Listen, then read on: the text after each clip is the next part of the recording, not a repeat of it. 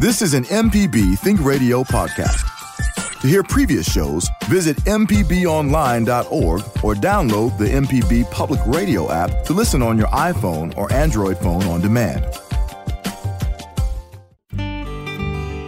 Welcome back to Creature Comforts on MPB Think Radio. I'm Kevin Farrell, here with Dr. Troy Major, veterinarian at the Animal Medical Center in Jackson, and Libby Hartfield, retired director of the Mississippi Museum of Natural Science. The Museum of Natural Science is one of the best opportunities that families and young budding nature enthusiasts have to interact with nature in our state. This weekend, the museum is having one of their most popular events. It's called Nature Fest. With many aspects of nature on hand to explore, from native plants to live reptile programs, it's a great opportunity to learn and explore. So we have Nicole Smith, events coordinator at the museum, here to talk about Nature Fest and other things that the museum has to offer. Also, Dr. Major's here ready for your pet questions, and we always like to hear your wildlife observations as well. So give us a phone call. The number is one eight seven seven MPB Ring. It's 1 877 672 7464, or you can email the show. It's animals at mpbonline.org. And we always like to remind you that if you miss Creature Comforts on Thursday morning, it repeats Saturday mornings at 6. So good morning. Hope that everyone is doing well this morning. Doing great. Good morning. Hello. We're going to talk about Nature Fest throughout the hour, but first, a couple of things uh, to talk about pet related. First of all, our producer Java Chapman found this in the news. The sales of fresh pet food are soaring. U.S. pet owners are increasingly feeding fresh food to their dogs and cats. Some order pre portioned meals of meat and vegetables or frozen raw meat online. Others find them in refrigerators at big retailers like Walmart. Proponents say fresh food preserves nature, uh, nutrients better than canned or dried ones, mimic ancestral diets, and improve pets' health. But some veterinarians question the trend. They say established pet food companies like Royal Canin are backed by decades of research, while the verdict is still out on fresh food. So, Dr. Major, any any thoughts on on this pet, pet food debate? Yeah, I think to a certain extent the uh, verdict is still out. One of the problems that I have is uh, feeding anything that's raw food, raw meat, for example. Uh, you stand a chance of having some issues, just like if uh, we were eating raw food, raw meat, uh, everything from salmonella to uh, other organisms. However, there is some evidence, of course, that it may, some pets may do well on that food. Uh, everything gets oversold. the the no grain food has been vastly oversold, uh, and it's overpriced too. Uh, so you get into this sort of thing like, do I do this? Do I go look at all the blogs and look at all the things? And of course, you know, these big companies, all of them have their blog masters who. Uh, uh I, I, look at that with a, a skewed eye, I guess, a lot of times. But whatever is you're feeding your dog, and if it's doing well, I'd stick with it. Uh, that's probably the, the proof right there that they're doing good. Yeah, I would think the same thing. If your if your dog eats the dog or cat eats the food that you give them, and they seem to be in good health, uh, then I, I, wouldn't see any reason uh, for for changing. And there's some dogs that truly have food allergies. They aren't as numerous as uh, some of the food companies would like for you to believe, but there are definitely some dogs that do have food allergy, and cats as well that's where you need to consult with your veterinarian and uh, see what type of uh, program can be initiated to help solve those. Uh, usually, food trials are the best way. And when you say food trial, maybe you try a new food, but you need to try it for probably four to six weeks before you say it's not working.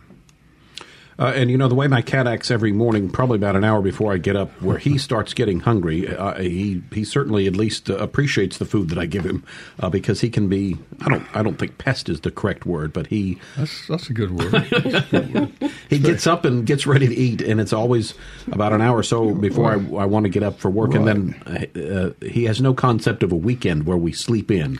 We call that the kitty alarm clock. yeah. And uh, he's, uh, as I think I might have mentioned on the air, he's big on knocking things off counters and shelves and that sort of thing. So on my nightside stand, I have glasses, cases, wallets, keys, things like that. And every morning I hear clunk, and I know that he's up and, and looking for food. So, Does he call those toys? Yeah, yeah. I will say though, for the most part, uh, I I win. I mean, he can be persistent and that sort of thing, but uh, eventually I'll I'll get up when I want to get up. But he uh, is ready to go the minute I get up, and we make the mad dash down to the food bowl. Take that, kitty. I'm the boss. Yeah, we hear we heard a little attitude in there. All right, uh, we're going to be talking about Nature Fest today, and we're taking pet questions as well. We've got a couple of pet question emails to go through. Uh, but uh, if you want to get online early to ask your question or share your comment, the number is one eight seven seven MPB Ring. It's one eight seven seven. 672 7464. You can email the show animals at mpbonline.org. And we do, as I said, have a couple of emails. This first one says My lab has laryngeal paralysis. Are there any options to ease her breathing? Uh, she pants with the least exertion, wheezy, labored breathing, but her eyes are bright and she doesn't seem to be in distress. Distress is more to us than her. Only treatment so far has been to reduce activity. She is a black lab, 13 years old, about 80 pounds, some arthritis. She's had blood work, x rays, examinations, etc. Any thoughts, Dr. Major? I guess the, the other question would be what medications have they tried uh, from the standpoint of trying to help this? If the diagnosis truly is laryngeal paralysis, uh, there may be some things that can be done. I'm sure they've talked to their veterinarian. Restricting activity is one of the more important things. She doesn't need to be out. Uh, I don't know if she chases, uh, you know, when you throw things, whether it's a ball or whatever. Uh, really need to be careful with that. And there is a surgery that can be done. It depends on how severe it is and where, you know, where where the actual uh, problem is in the larynx. I, I, would say that that would probably require a specialist to do that. Uh, so I would consult with a referral center, this sort of thing, just to be sure that you've done all you can. All right. I like this one. It's from uh, Liz in Pass Christian who says, I have an overexcitable 12 pound two year old terrier mix, and I would love to get a kitten or cat. However, Toby loves chasing, barking, and jumping on anything with a heartbeat. I'm concerned that he'd frighten a kitten. My goal is to obtain a shelter cat. And here's my favorite line A friend told me that orange tabbies, like the one I have, are somewhat feisty and could hold their own with a mischievous pup. What are your thoughts? yeah, it depends on the cat. Uh, there can be a black cat that's just as feisty or feistier. I would be concerned uh, with a puppy. Puppy wants to, as you say, chase and have its face right in, in everything. I would suggest definitely to use some soft paws on those claws on the cat, uh, simply because you don't want the puppy to lose an eye, which can happen. Uh, usually there's an adjustment period and the good thing about the cat, the cat can get out of the puppy's way in a lot of cases, up up on a table or a bed or something, to avoid the puppy. But I would say a shelter cat or grown cat probably would be better than a kitten. I think this would be disaster if you've got that exuberant a puppy. And uh, you know, maybe it is just an odd coincidence, but the two orange tabby cats I have have, have fit the bill. Uh, quite feisty and active. Uh, right. You know, and I did. I don't know if everybody heard me say soft paws. Those mm-hmm. are the little uh, paws that you can actually put on the claw tips, which will help uh, with this puppy. I mean, just don't want to have to go in with a, a, huge ulcer on the eye or a scratch on the eye and possibly lose the eye. Uh, veterinarians, if you had to vote uh, veterinarians as far as which cats have the worst temper, that's a good question. Uh, in in my experience over the years we don't see many Siamese cats, but I've seen some pretty aggressive, pretty uh, uh, what shall I say, ill-tempered, especially if things don't go their way. Siamese, they're beautiful cats and excellent pets, but if they get uh, some of them get uh, in a cross uh, frame of mind, you might be in trouble. The other thing that uh, vets would say would be that the calico cat. We see a Oh, some, I love some, my calico cat. We see some calico calico cats though that have so a bad temper. So I think it's more an individual cat, and other people may have a different opinion of that. But uh, any any cat can have a pretty aggressive temper if if not handled right. And you know, I just realized the two orange tabby cats I've had have been male compared to the other tabby cat I had who was female, so maybe that plays into it a little bit as well. Uh, we've got a caller on the line, and it is our friend Kathleen from Osyka. Good morning, Kathleen. You're on the air with us. Oh, I'm I'm up. the cats got me up the first sign of thunder. Everybody hid. He just came out from under the bed. And let me tell you, he's a 24 pounds now, and he's All not right. fat. He gets along with the other kitties, and it doesn't matter what color they are, what size they are. You never know what you're going to get. It's like a box of chocolates. uh, in this area, uh, somewhere around here, they had a four-way, and around 08, they were dumping all their pets because of the financial thing going on. At least that's what we were told. There were, I mean, every day, four cats, dogs, and all this. It's settled down a bit, but uh, try to get people to realize they've got to try to stay and neuter their pets and and take care of them because once they get out, it doesn't matter if they're big or little. BB, when I adopted him, was a mess. Kevin can testify to that. One day on the radio, Kevin, remember when he let out that scream? kind of embarrassed us all. And uh, but he made it. He's doing fine. But I wanted to talk uh, about the the pets and the food and stuff like that. Now there is a book for pets called Feed Me or Else. I don't know the author or how to look it up. Y'all are better at that than me. It was written But, by a uh, cat. I believe it. They have a way of talking to you. but what, what are we going to do? There are other four-footed uh, children, you know.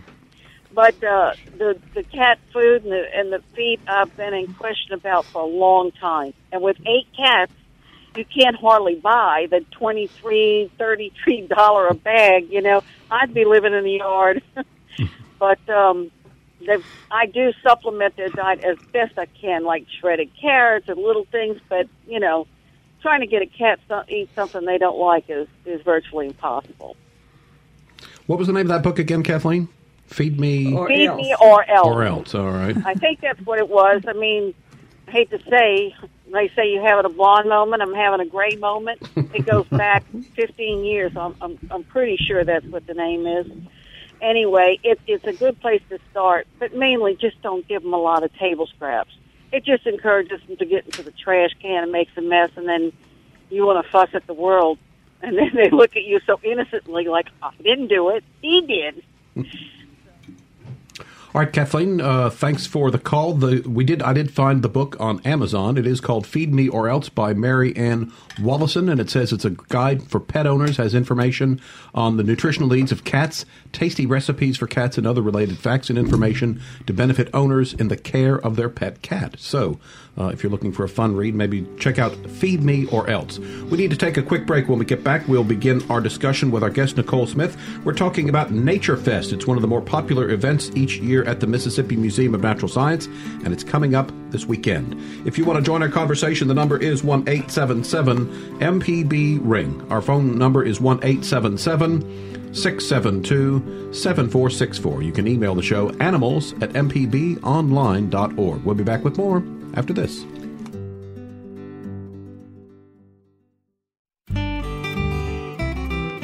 Welcome back to Creature Comforts on MPB Think Radio. Kevin Farrell here with Dr. Troy Major and Libby Hartfield. And our guest today is Nicole Smith from the Mississippi Museum of Natural Science. To join our conversation with your phone call, the number is 1 877 MPB Ring. It's 1 877 672 7464. You can email the show, send it to animals at mpbonline.org. One more thing before we jump into Nature Fest. Becky from Fulton left a message saying that she saw a turkey flying and wondered about the turkey. Are they hatching at this time of year? Sort of what's going on in the life cycle of a wild turkey. And this re- just reminds me, I don't know if. I guess I'm dating myself here, but that old show WKRP in Cincinnati, and oh. I think it was I, know what you're forget who talking it was, but Those weren't wild they, turkeys. they were Yeah, throwing they- the, yeah, the frozen not wild turkeys out of turkey, the, and the quote is, you know, I thought turkeys could fly, but wild turkeys can fly. Wild I think it's with God as my witness. I thought turkeys could fly. yeah, yeah, yeah. That that wasn't. Everybody remembers that in our age group, sort of our age group. Yeah, uh, yeah. Wild turkeys definitely fly, and we were just saying at break that um, we need to plan a wild turkey show, so we'll talk more about them. But right now is um, turkey season's going on. Right, it's uh, So hunting season. bu- and- turkey are busy hiding and doing their thing, and the males are strutting. And And according to the Wild Turkey busy. Federation, I'm looking at their website, egg laying is mainly in March and April, with peak, peak hatching occurring in early May. So just put that little nugget in your head and remember that. That's a good yes, one. so, yeah. Uh, if you'd like to join our conversation, give us a phone call at 1 877 MPB Ring. It's 1 877 672 7464. You can email the show animals at mpbonline.org. So, visiting with us today is events coordinator at the Mississippi Museum of Natural Science, Nicole Smith. Nicole, always good to have you on the show. Thanks for having me back. All right, so Nature Fest is coming up this Saturday, am I correct? The 19th annual Wow. Nature Fest, believe it or not. um, Any institutional memory of sort of how it got started and, and grown through the 19 years? you know, I have somebody here with me who could answer that even better than I could. Libby? Oh, you're on the spot. Well, it started out as our opening. We opened on March the 2nd, the year 2000. Mm-hmm. And so the next year, Martha Cooper got the great idea, of course, that we were going to have to have a big annual deal, and we had a big birthday cake and the whole thing. But it was still awfully cold that first weekend of March. So the next year, we changed it to May, and it's been really successful. It was successful that first year because we were still having, you know, we were kind of the only show in town for a while in Jackson there, and um, before the Children's Museum, before the new art museum, before the history museums. And uh, we had big, big crowds. So it's kind of become our open house. first eighteen months or so. Yeah, Yeah, it's kind of become our open house so that people see us not just as a public education institution, but to really familiarize guests with the research aspect of us because there are behind the scenes tours, you know, in, in our research labs and in our aquariums. But it's also, we kind of think of it as our relocation birthday. Uh, and so we treat it as such. We throw a party. That's what Nature Fest is. It's a festival. It's a nature outing. It's definitely something for everybody. And if you like nature, this is definitely the event for you. So, yes, you will have up close animal encounters. And we should definitely talk about that since we're on creature comforts. Um, Terry Vandeventer is going to be there, the snake man of Mississippi, and he's bringing several native species so that people can learn what to do when they meet venomous and non-venomous snakes and how to treat them with respect and how you know know how to behave when you encounter them in the wild. Uh, we've also, and we're really excited about this. Uh, Freedom Ranch is going to be there. They are a great wildlife outreach education group. Uh, the sisters Christy and Mindy Hamilton started this. They are former employees of the Hattiesburg Zoo, and they started their own outreach program. And it's great. Um, so they are bringing what I call the the micro animals. I mean, they're still macro, but but they're but they're smaller animals than you than we usually have that are exotics. And those programs are going to have at least three of them in the theater.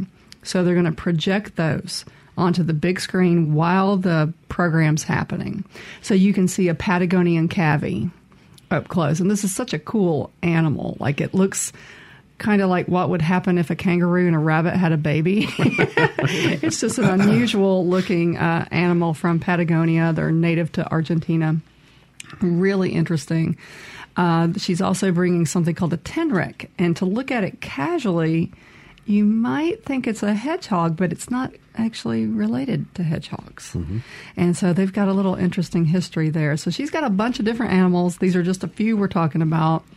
And that's going to be part of the program. So people will see them up close and they will be projected on that screen. Incidentally, we've already seen a couple of snake bites this year. Uh, People or animals? well, I usually don't treat the people.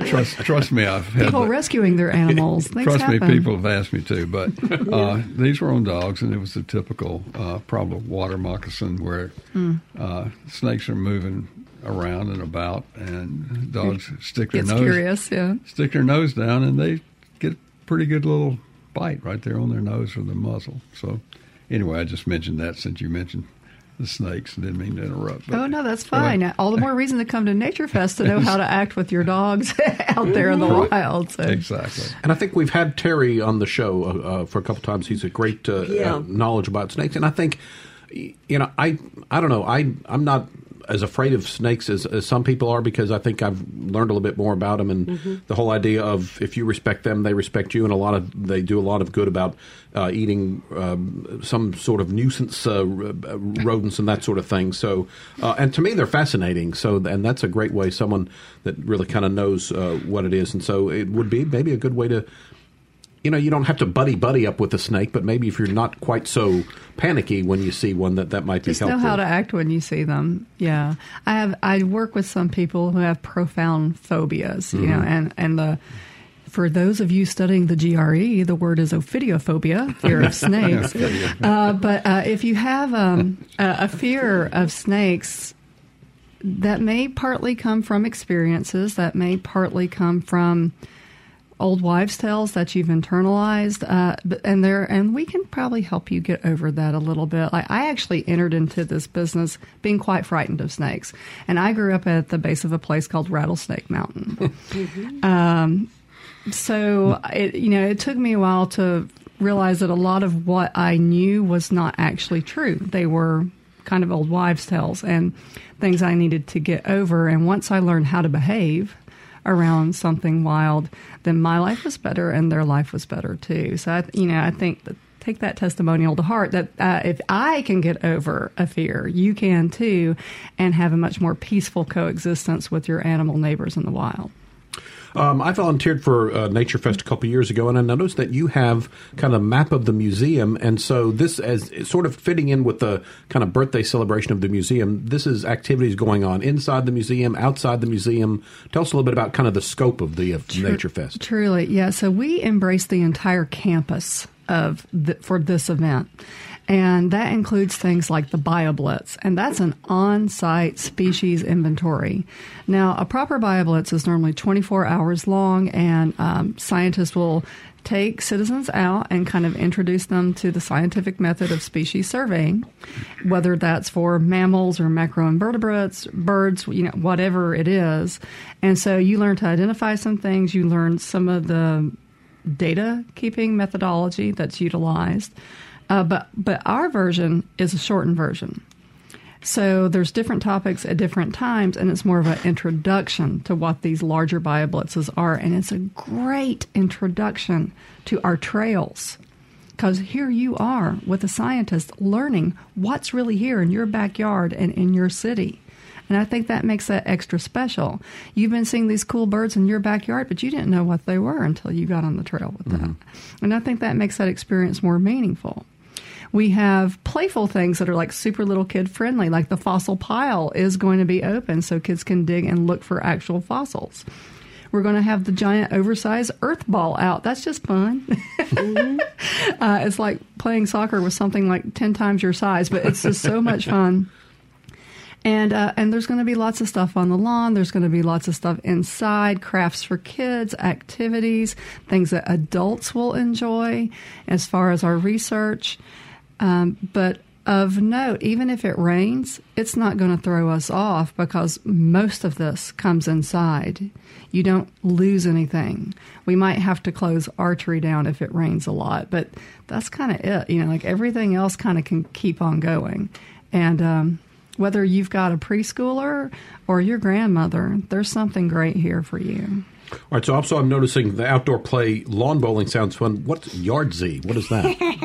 okay, so sometimes they let me do things, and uh, I thought it would be really fun to play Yahtzee, but to make it big enough that you could play it on the lawn.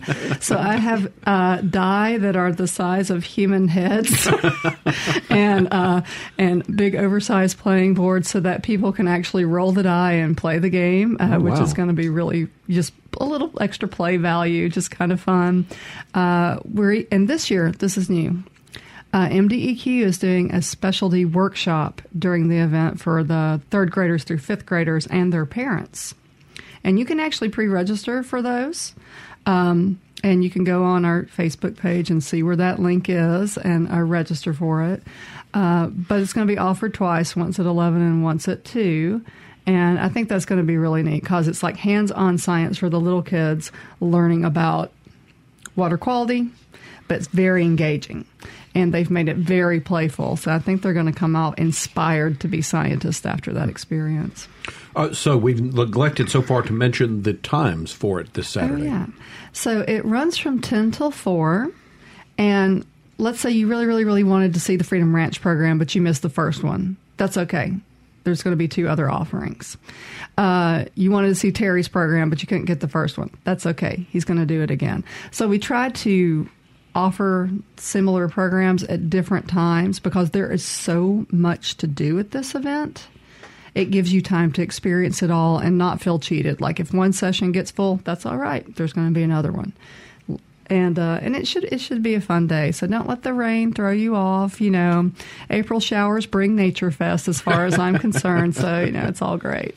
all right. Uh, before our next break, here is another email, a pet email, and this one says that we have a 15 year old Maltese with constant thirst, mm. which we thought was diabetes, but the vet said Cushing's disease and prescribed Vetoryl, gosh, V E T O R L, Federal, and T R I L O S T A N D, Trilostane.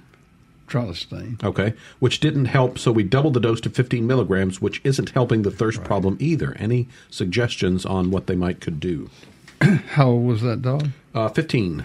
It's going to be difficult, uh, probably because of the age as much as anything. Uh, I suppose that the kidneys checked out okay.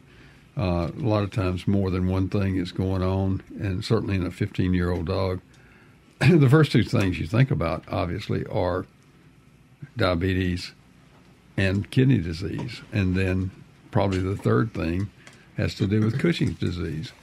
And they need to consider, you know, maybe uh, that this is not going to work. Uh, I know that's kind of hard to say that, but still, at this age, if they've upped the dosage, I would say that there's a good chance that it may not work.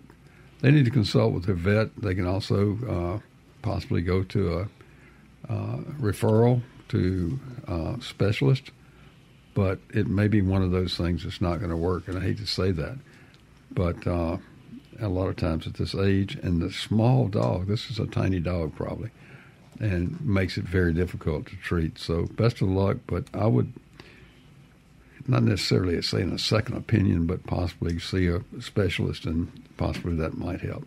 All right. Uh, it is time for another break. When we get back, we will continue our discussion with Nicole Smith, events coordinator for the Mississippi Museum of Natural Science. We're talking about Nature Fest coming up this Saturday. If you made a recent trip to the museum, why don't you give us a call and tell us what you liked about it? Also, Dr. Major is here ready w- to uh, answer your pet questions. The number to call to join our conversation is 1 877 MPB Ring. It's 1 877 672 7464. Email the show. It's animals at mpbonline.org. Pat's on the line. We'll get to that phone call and more after this, so stay tuned. Promise you the tip of the day. Today's Fix It 101 tip of the day is brought to you by Atmos Energy. If you're planning a digging project, call 811 at least two business days prior to digging to have underground utility lines located and marked. All right, Jeff, you're on the spot. Okay. Let's do it. Uh, have you ever wondered how long is that? Yes. Well, where's the tape measure? Well, I don't I, carry I around tape measure all the there time. There you go. Right. Pull out a dollar bill. It's a six and a quarter inches long. Really? Absolutely. How have I never known how long uh, a, a, dollar bill is? Six and a quarter inches long. And, so, so, you can measure it by dollar? Measure by dollar. a dollar is six and a quarter inches long. Look, everybody's yeah. bringing out a dollar. Yeah, we well, he brought out a hundred. Oh, yeah, look at, look at Dale over here. Big money grip. I need to borrow some money, Dale. So, all right. So, if you're without a tape measure at some point or a ruler, a dollar. A dollar. six and a quarter inches. Yes. I'll remember that forever now. Oh yeah, but I've never known it till today. Somebody give me a dollar. We learned. we learned something today on the show.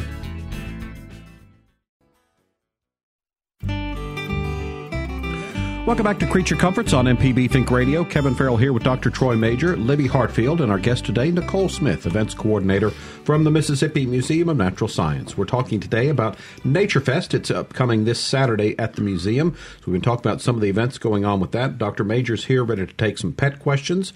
Uh, and also, we're going to talk a little bit uh, throughout the hour about some of the other uh, things that you can do at the museum throughout the year. But as promised, Pat is on the line, and we'll go to her call next. Pat, uh, thanks for joining us. Go ahead, please. Thank you for taking my call. Um, beginning last summer, I began to notice um, perfectly round uh, half dollar to silver dollar size uh, holes um, burrowed next to the base of my home. And uh, I'm noticing that those holes are increasing in terms of the numbers and uh, in terms of the size. And corresponding with that has been some creaking noise in my attic. And I'm wondering if I am becoming um, infiltrated with uh, attic rats, possibly. What do you think about that? Okay, so you're finding the holes at the base of the house. Yes, on one side. Yeah, but they could be, and then the noise that you're having. Do you smell an odor? Have you have you gone to the attic or sent somebody to safely go up there? You got to be careful doing that. But if, sometimes you well, can. I have I have uh, filters that I change that are in the attic. Uh, Mhm. my heating system and my cooling system. Mhm. Uh, I have filters that I change, and I do that every three months. And I've noticed that there were little burrows into the insula- uh, into Mhm. the Yeah. insulation in various spots. You've got something Uh, living up there, Pat. And yeah, um, if you know, the easiest thing for you to do is to get an exterminator. I don't know how expensive that will be. You might get some prices, or if you can enlist somebody's help to put out some traps so that you at least see what you have. I, I would think that would be the first step next is either get professional help or put out some traps to kind of find out what it is you've got. She's got a Well, lot let me ask you this: Do you think that uh, rats might be digging those holes? They are perfectly round. They seem to be going directly into the ground, and they're getting larger in size and also in numbers. Um, oh Do you have gosh, any idea what would be causing that? It doesn't sound like multiple holes would indicate Mm-mm, rats. rats. Uh, something else, possibly. Do you have chipmunks in your yard? I, uh, I had a pro- I have a problem with mold. I would Moles. suggest two but things. these are not mold hole. Mo- these are not mold holes Mm-mm. because they're they're being burrowed directly down into the ground. Down into the ground. I would suggest Right. that you that you get uh, a trap, a live trap set out uh, somewhere along these holes. Put some uh, different different types of bait in it, so you'll know what you've got. Or if there's a game camera that you could borrow uh, to put out, where you could photograph anything that's going in and out of those holes. It's a little unusual to think that it's rats, but it's possible. And you may have squirrels, though, or that type of thing in the attic, unrelated to these holes on the ground. That's what I was going to say. You might have two problems. I hate to say that, but I would trap in this in in the attic and outside and see what you're dealing with before you have. The thing to be very careful with is to use, is using poison. I would not. And some people will tell you right away to do that, but I would be very careful with that, Pat, because you don't know what you're dealing with yet, and you don't know, eh, you know, if somebody's pets are coming close or whatever. So a, a trap that can help you identify what you've got. Okay. Um, I kind of eliminated the possibility of squirrels because I don't have any large trees near my home. I don't know if that would be a deciding factor. What do you think? If you had chipmunks or squirrels, you would probably be seeing them. I have them, and I know they've dug holes at the base of my air conditioning unit, and I try to put up with them because I like the chipmunks. But um, they uh, they can be you know they can be damaging to your house too, so you've got to watch for that. But I don't you would be seeing that in I your don't yard. think chipmunks would go into the attic, though. No. They usually burrow, make tunnels, yeah. and uh, that's possibly what she's seeing there if it's in the ground. Mhm. That could be some- something I- different I- than what's in the attic. I'd suggest, suggest if you can get some professional help, that might be your best best bet. All right, uh, Pat, thanks for the phone call. But I think, too, the idea of, you know, at least trying to identify what it is first. So if you do need to go the exterminator route or whatever, you can give as much information as possible uh, to help that situation out.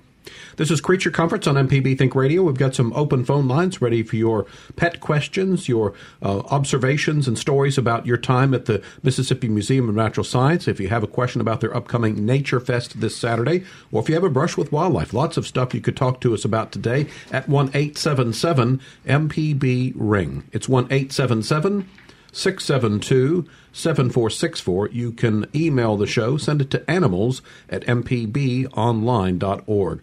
We're visiting with the events coordinator from the museum, Nicole Smith. And Nicole, you touched a little bit on uh, the kind of the expert guided behind the scenes tours available during Nature Fest. If you could give me, give us, maybe give us a little bit more information about what, uh, what those are.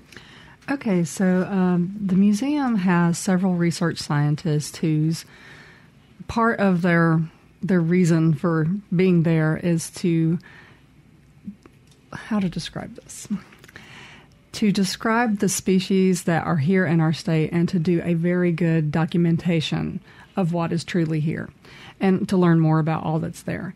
And so our labs are going to be open during the event so you can go back and see some of the work that's being done. Uh, we have a geneticist on staff who's you know helping us kind of identify species through you know trace information and direct information, and we're learning a lot about what's out there. She's working the event and she's kind of helping in several different areas, which is really great. We're going to have our uh, fish specialist uh, there showcasing some of our collections. Our ornithologist will be there, so you can learn a little bit about the history of Mississippi's ornithology collection and uh, but it's very fascinating stuff. Like these collections have a purpose. It's not just about learning what's happening now. This is like a snapshot in time. And you can see how things have changed here in our state. Um, spotted skunks. Okay, so you might not see spotted skunks so much nowadays, but striped skunks you are seeing, and yet we have these spotted ones in the collection, and that's telling you something about how we've changed. You know, there, there's an importance to these collections, and I love the reaction that children have to that because. Some of these are things they've never seen before. Some of them are older than their grandparents, you know, and yet they look so remarkably well preserved. And so they have a real fascination for that. But uh, they do their work throughout the year. But this is a rare opportunity to kind of, as you say, get behind the scenes. And also, I would think they can tailor what they're talking about to younger kids. But then, if yes. there's some maybe some teenagers, some older kids, they know how they can, uh, you know, adjust what they're what they're right. talking about. They're so good about you know knowing their audience and who they're talking to. Um, and it's yeah, I do think the adults probably get a tiny bit more out of those behind the scenes things because they can have their more in depth questions answered. Uh, but I, I know that kids get a lot out of it too, and I love seeing uh, there was this wonderful uh, garden club group that came through last year, and it, they were so cute. I couldn't get them all the way down to the research hall at first because they saw the quilts that were hanging in the hall. So we had to spend a few quality moments in front of the quilts and talking about that, which I thought was great. Um, uh, but, but there's so much to see in that area. It's just very meaningful. And uh, are Birds of Prey featured this year? Not this year. Okay. Uh, we will be seeing them come to the Birdsong and Bluegrass event, which is at the end of the month. Okay. Uh, that is our celebration of International Migratory Bird Day. And so, yeah, Freedom Ranch will actually come back um, twice in one month. We're kind of lucky. And they'll be doing their Birds of Prey program, which is spectacular because those are some big and impressive birds. And also uh, scuba divers and fish feeding? Yes, we will have a scheduled uh, scuba diver uh, feeding our fish. And that's really interesting because when they come out and do the interpretation for that, you get a better sense of what it is to take care of those aquariums. Uh, to be an aquarist, you have to be a chemist, you have to be a biologist, you have to be a teacher, you have to be a little bit of everything, really well rounded. And we are blessed to have four people that work with a what is it a hundred thousand gallons of aquarium? It's just it's wow.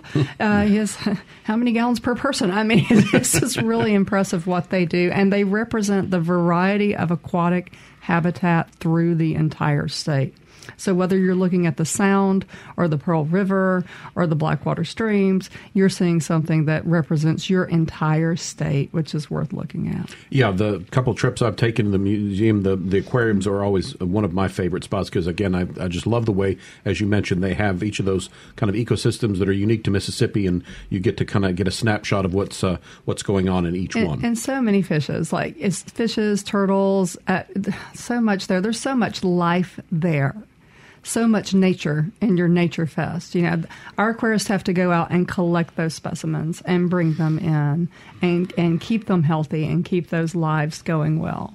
And I think that's something to really appreciate. All right, uh, we need to take one final break this hour. When we get back, we will continue talking to our guest today. It's Nicole Smith, Special Events Coordinator at the Mississippi Museum of Natural Science. Dr. Major's here, ready to take a pet question as well, and some open phone lines, so for, time for you to work in your question. The number is 1 877 MPB Ring. It's 1 877 672 7464. You can email the show as well. It's animals at mpbonline.org. Back to wrap up the show after this, so stay tuned.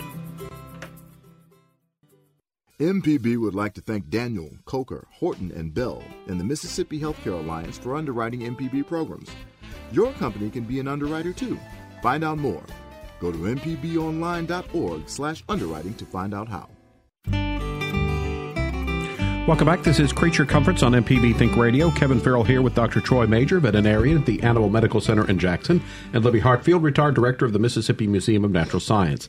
Today we are visiting with our guest, Nicole Smith. She's the special events coordinator for the Mississippi Museum of Natural Science, and we have been talking about Nature Fest. It's a big celebration annually at the uh, museum and it is this Saturday from Nicole. The times again from ten till four. Okay. So if you need to get your creature fix, we can hook you up. and uh, and plant fix too. Don't forget we have some plant experience. and as you said earlier, lots of events going on, but uh, s- staged several times throughout the day. So Mm-hmm. uh, whenever you get there, you should be able to uh, probably hit up most of the, the fun and, and interesting events they've got planned throughout the uh, throughout the Nature Fest. and worth noting, okay, if you're a member of the museum, this event's free for you. Okay. If you're not a member, it's only $6 for adults, 4 for children, and if you're under 3, you're free. This is big bang for your educational buck. You're going to have so much fun and you're going to learn things and you, you won't even realize you're learning it until you're done. You know, it's, it's great. All right. Uh, we looks like we got a pet question on the line, so we invite Jesse in, uh, calling in from Union this morning. Go ahead, Jesse. You're on the air with us. I have um, I acquired too many dogs, and uh, as a matter of fact, the mama dog is pregnant again now, and and I need to I need to get uh, I need to get rid of some dogs, and I don't know I don't know where to do that. Yes, sir. Uh, I got like about seven girl dogs and um, okay. about four, four boy dogs. Okay. I don't know of any organization there, and you're in Neshoba County, is that correct? No, I'm in North I'm in Mississippi. Okay. Yeah. Okay. If you could call, and I don't have the number, uh, Mississippi Animal Rescue League, it's here in Jackson. They might be able to work with you as far as uh, helping to alleviate this situation. Uh, I would suggest calling them, or if there's a humane society in that area that you know of, but it's Mississippi Animal Rescue League at least they could advise you and possibly take these dogs in. So I understand it's easy to get overpopulated. Spaying and neutering is always uh, a good recommendation. At the same time, I understand when you get overpopulated, it is difficult both financially and otherwise. So it's called Mississippi Animal Rescue League and talk to someone there and explain your situation. All right, and Jesse, in fact, we're going to put you back on hold. Uh, we'll get that information on how you can reach Marl uh, from the folks in the control room. So we'll put you back on hold, and someone will be able to help you. So we appreciate uh, you calling in this morning. This is Creature Comforts on MPB Think Radio. We're visiting today with Nicole Smith, the special events coordinator at the Mississippi Museum of Natural Science. So, Nicole, we've talked about the big Nature Fest upcoming uh, this Saturday, but also currently at the museum is one of your traveling exhibits. So, if you would tell us a little bit about Ocean Bound.